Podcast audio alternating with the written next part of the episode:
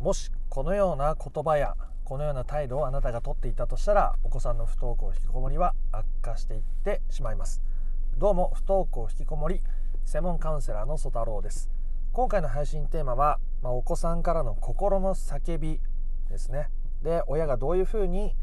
対応していけばいいのかということについてお話をしていきたいと思います、まあ、どんな心の叫びかっていうとですね僕も今まで4000回以上4000回以上って言ってるうちに5000回超えてるかもしれないですけどクライアントさんとセッションさせてもらって不登校引きこもりで悩んでいる親御さんと実際にカウンセリングのセッションをさせていただいてお子さんがこうやって言っているっていうのをよく聞くわけですよね。それがどういう意味を持っているのかどういうふうに対処していかないといけないのか、まあ、解決に向かうためにということを今回はお伝えしていきたいなと思います。なので今お子さんの不登校引きこもりで悩んでいたり、まあ、親としてどういうふうに子どもと向き合っていっていいかわからないとうんいろいろ心配だなっていう方はですね是非最後まで聞いていただけるとどういう態度でいることが大切なのかってことが分かると思いますので、えー、ぜひ聞いてみてください。ということで、え、じゃあ心の叫びをまず言っておきましょう。それは普通にしていてくれという言葉です。普通にしていてほしいですね。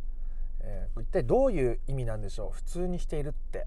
え親としては子どもが不登校引きこもりの状態で心配だと、え学校に行けるように学校の先生と連携を取ろうとしたり、えこんな学校はどうだ？こんなフリースクールはどうだ？こんな専門学校はどうだ？と提案をしてみたり、えお子さんに対してこう大丈夫かな？大丈夫かな？という心配が募ったり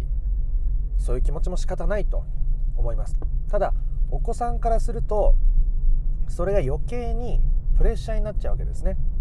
とか今はえ子供が不登校だからあ家にいるから、うん、ストレスがないようにね子供にストレスがないように親があちゃんと振る舞う。ってことをこう意識しすぎるとそれももちろん子供に伝わっちゃうわけですよね。そうするとなんか親が無理してる。とか親がすごいこっちのことを気遣ってる。っていうのがあ逆効果になっちゃうわけです。もうほっといてほしいよ。あのそっとしといてね。もう僕が私が不登校だから私が僕が引きこもりだからあじゃなくて関係なくいつも通り今まで通りにしていてほしいというのがお子さんの、まあ、心の叫びだったりするわけですね。もちろんどのお子さんも同じ心の叫びを持っているとは限りませんが親に普通にしていてほしいというのはたくさんのお子さんが持つところですね。まあ、その普通っていうのがもともとそのお子さんに対していろいろ言い続けてきたとかっていう場合には普通ってことがまたずれてることもありますけど要は僕が私が不登校引きこもりだからどうこうじゃなく過ごしていてほしいっていうのが子どもの願いだったりするわけですね。例えばさっき言ったみたいにお子さんに対して気遣いがとても大きい強いっていう場合に、えー、得てして腫れ物を触るようにお子さんにこう向き合ってしまうことがあるわけですね。今は不登校で引きこもりで、とっても繊細な、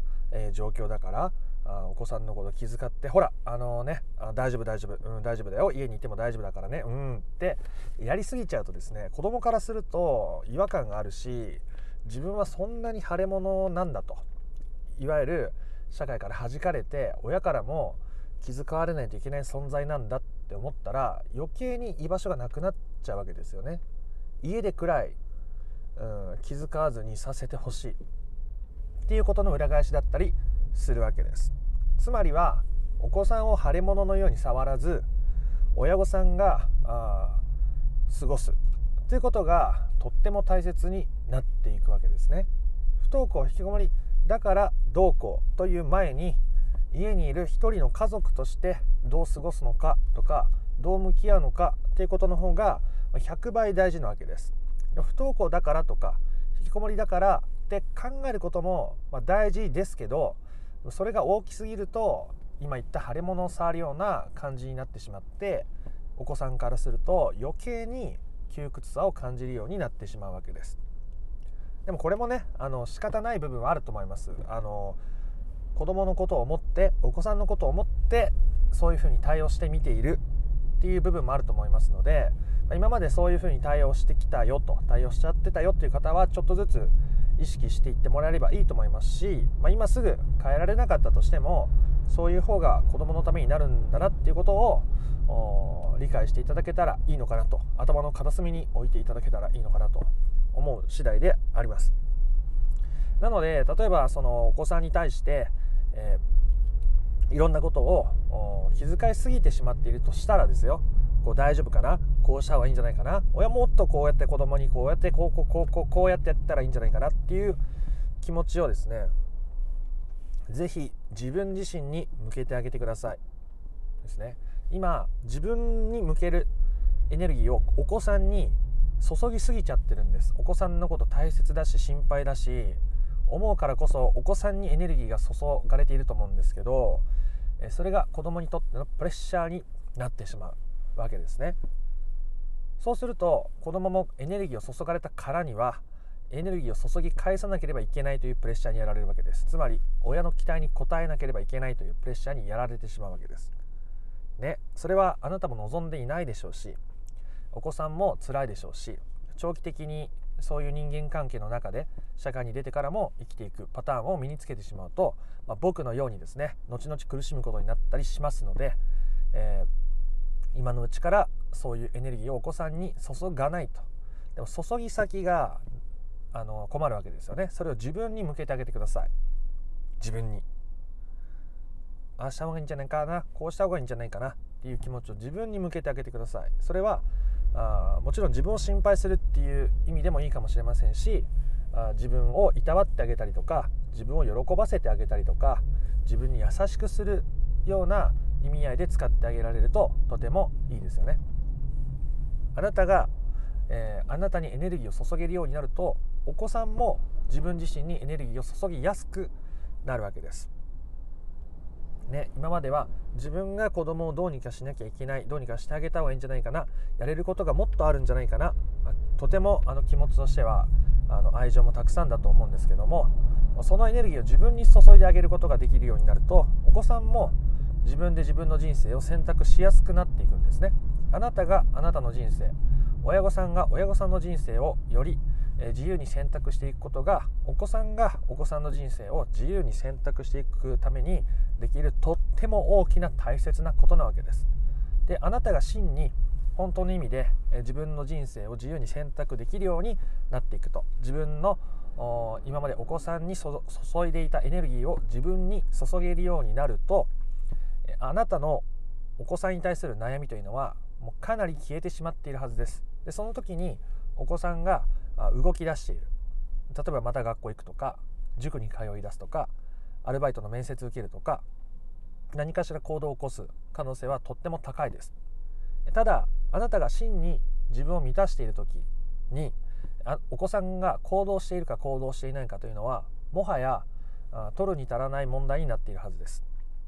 っていうとそんなことはないと。ね。今私はとても子供のことで悩んでいるのだからそんな子供のことが気にならないとかそれで本当にいいのかって思っているかもしれませんがあその状態が子供にとってのプレッシャーになっているってことに、えー、気づいてもらえたらなと思います。ですね。あのー、非常に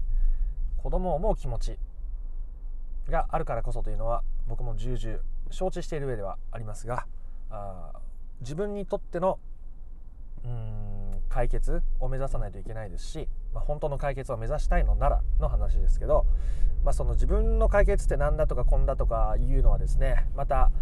話が長くなるのでこの動画の中ではお伝えできませんがもし詳しく知りたい方はですね、えー、説明欄の公式 LINE の方に不登校引きこもり解決のための三種の神器という動画セミナーを無料でプレゼントしている公式 LINE の URL が貼ってありますのでそこをタップして友達追加をすると今話したあどういう解決に向かうことが本当の解決になるのかとかそのために何が必要なのかとか他の悩みを抱えている方がどういうふうに一歩踏み出して変化していってるのかっていうことが分かるように、えなっておりますので、え今のうちに登録しておいてみてください。え今回の動画が良かったなとかあ面白かったなって方はいいねやコメントもよろしくお願いいたしますこのチャンネルでは不登校引きこもり解決に特化した情報をお伝えしておりますので今のうちにチャンネル登録フォロー等をよろしくお願いいたします。今回のまとめ最後になっちゃいましたけど結局お子さんは普通にしていてほしいわけですね。自分は自分は不登校引きこもりだけどもだからといって特別扱いしてほしいわけじゃなくてそれでも変わらず普通に接してほしい。でこの普通がわからない。っていう方はまあね是非他の音声とか動画を見ていただいたりとか、え、公式 LINE の方登録していただけるとより理解が深まると思います。どうしてもわからなかったらコメントを残していただいたり公式 LINE の方にメッセージを寄せていただけるとまたあ返答できることもありますのでよろしくお願いいたします。それではまた別の配信でもお会いできることを楽しみにしております。えそしてまたあなたの不登校引きこもりの問題が真の解決に向かうことを心から願っております。それではありがとうございました。ソ太郎でした。